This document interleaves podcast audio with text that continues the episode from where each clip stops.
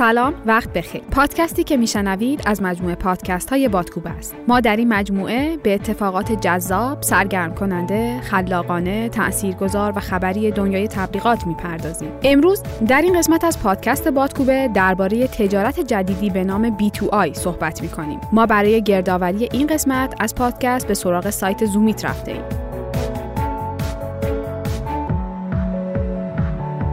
محصولات و خدمات جدید برندها با سرعت زیادی به سمت شخصی سازی شدن برای هر مشتری تغییر می کنند. پیشرفت سریع تکنولوژی باعث شده است محصولات شخصی سازی شده و تجربه مشتری به مزایای رقابتی جدید تبدیل شده و جنبه های قدیمی کسب و کار فراموش شوند. همانطور که می‌دانید اغلب کسب و کارها به سه دسته B2B یعنی تجارت با سایر کسب و کارها، B2C یعنی تجارت با مشتری و C2C یعنی تجارت مستقیم مصرف کنندگان با یکدیگر تقسیم می شوند. اما در نظر گرفتن یک شخص تنها به عنوان یک مشتری صحیح نیست. زمانی که صاحب کسب و کار مشتری را تنها به چشم خریدار کالا می‌بیند یعنی اهمیتی برای شخصیت او قائل نیست و لیست خرید او بیش از هر چیز دیگری اهمیت دارد. این موضوع در مورد تجارت بی تو بی نیز صادق است. بسیاری از کسب و کارها در معاملات خود عواملی که باعث تمایز انسانها می‌شوند یعنی قضاوت و اعتماد را نادیده می‌گیرند. اگر چنین چیزی درست بود همه معاملات تجاری باید تنها بر اساس قیمت انجام می‌گرفت.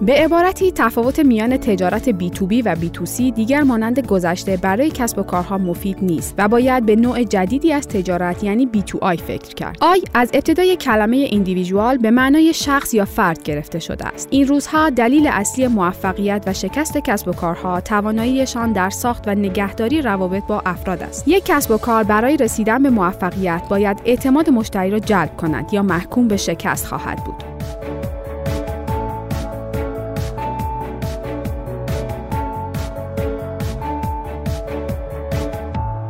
واقعیت نوعی برگشت به دنیای غیر صنعتی و زمانی را نشان می‌دهد که اغلب محصولات بر اساس علاقمندی مشتری طراحی می‌شد. به عنوان مثال در گذشته بسیاری از مغازه‌های لباس فروشی خودشان تولید کننده اجناس یعنی لباس‌ها بودند. خیاط با هر مشتری قرار ملاقات جداگانه داشت تا در مورد سایز، پارچه، مدل مورد نظر و سایر جزئیات اطلاعات کسب کند. اما تولید انبوه و خورده فروشی همه چیز را تغییر داده است. شخصی سازی اجناس بر اساس سلیقه مشتری از بین رفت و این روزها مردم لباسهایی را خریداری می کنند که برای بسیاری از افراد قابل استفاده است اما کسب و کارها بار دیگر به سمت شخصی سازی کردن هر محصول برای هر مشتری می روند. این یعنی باید استانداردهای محصولات و خدمات خود را مانند خیاطها به طور پیوسته تغییر دهند کسب و کارها فاقد از صنعتی که دارند به سمت تولید محصولات شخصی سازی شده برای هر فرد در کمترین زمان حرکت می کنند. به عنوان مثال شرکت های مانند آدیداس ویژگی های جدیدی را برای خرید آنلاین اضافه کردند که مشتری می تواند درخواست های خود را عنوان کرده تا محصولی بر اساس سلیقه شخصی او ساخته شود.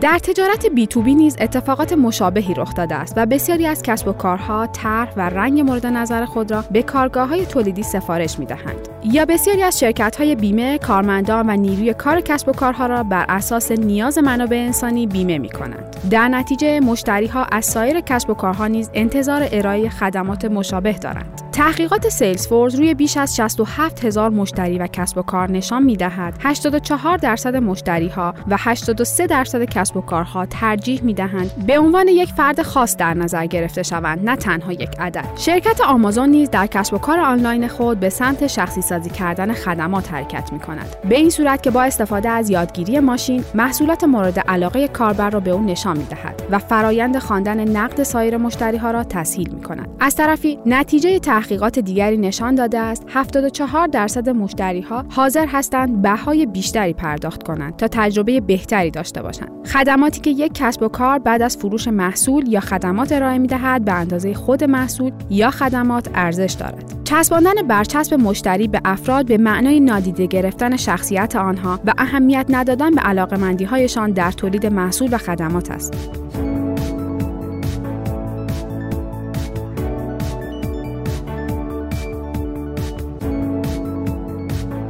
برای داشتن کسب و کاری که بتواند تجربه خوبی را برای مشتریان رقم بزند رهبران کسب و کار باید در نحوه استفاده از داده های مربوط به کاربران تجدید نظر کنند. این یعنی باید شناخت بهتری از شخصیت افراد داشت و به لیست خرید آنها اکتفا نکرد. با این حال بسیاری از شرکت ها هنوز هم به داده های جمع شده از تعامل با کاربران اهمیت نمی‌دهند. در صورتی که هر بخش از کسب و کار داده های مفیدی از ارتباط با کاربران دارد و تنها کافی است به روشی درست از آنها استفاده کند.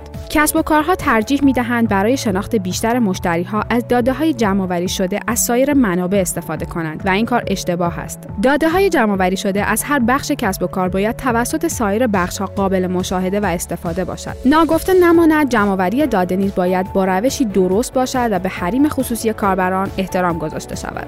با این حال داده به تنهایی برای بهبود تجربه مشتری کافی نیست. هوش مصنوعی باید وجود داشته باشد که این داده ها را تحلیل کرده و نیازهای مشتری را پیش بینی کند. به عنوان مثال یک خیاط مجازی باید سایز پارچه مورد علاقه شیوه لباس پوشیدن و سایر جزئیات همه مشتری ها را بداند تا بتواند بهترین پیشنهاد را به هر مشتری ارائه دهد. یا تصور کنید شخصی به دلیل موقعیت شغلی خود به یک شهر زیاد سفر می کند و هر بار در هتل یکسانی اقامت دارد. صاحب این هتل می‌داند چگونه باید از اطلاعات جمعآوری شده در راستای خدمات بهتر استفاده کند. در نتیجه اتاق مسافر مورد نظر را بر اساس سلیقه او شخصی سازی می کند به این صورت که دما و نور اتاق را بر اساس سلیقه مشتری تنظیم می کند غذای مورد علاقه او را با روشی که دوست دارد پخته شود در منوی غذا درج می کند بعد از روشن شدن تلویزیون فیلمی از هنرپیشه مورد علاقه او که تا به حال مشاهده نکرده برای پخش پیشنهاد می دهد مدل ماشینی که قصد دارد بخرد را به عنوان ماشین اجاره معرفی می کند و همچنین خوردن داروهای مسافر در زمان مشخص را به او یادآوری می کند. انجام این کارها بازاریابی نیست بلکه استفاده از هوش مصنوعی و استفاده از داده های جمع آوری شده از مشتری ها برای بهبود تجربه خرید و شخصی سازی خدمات نام دارد.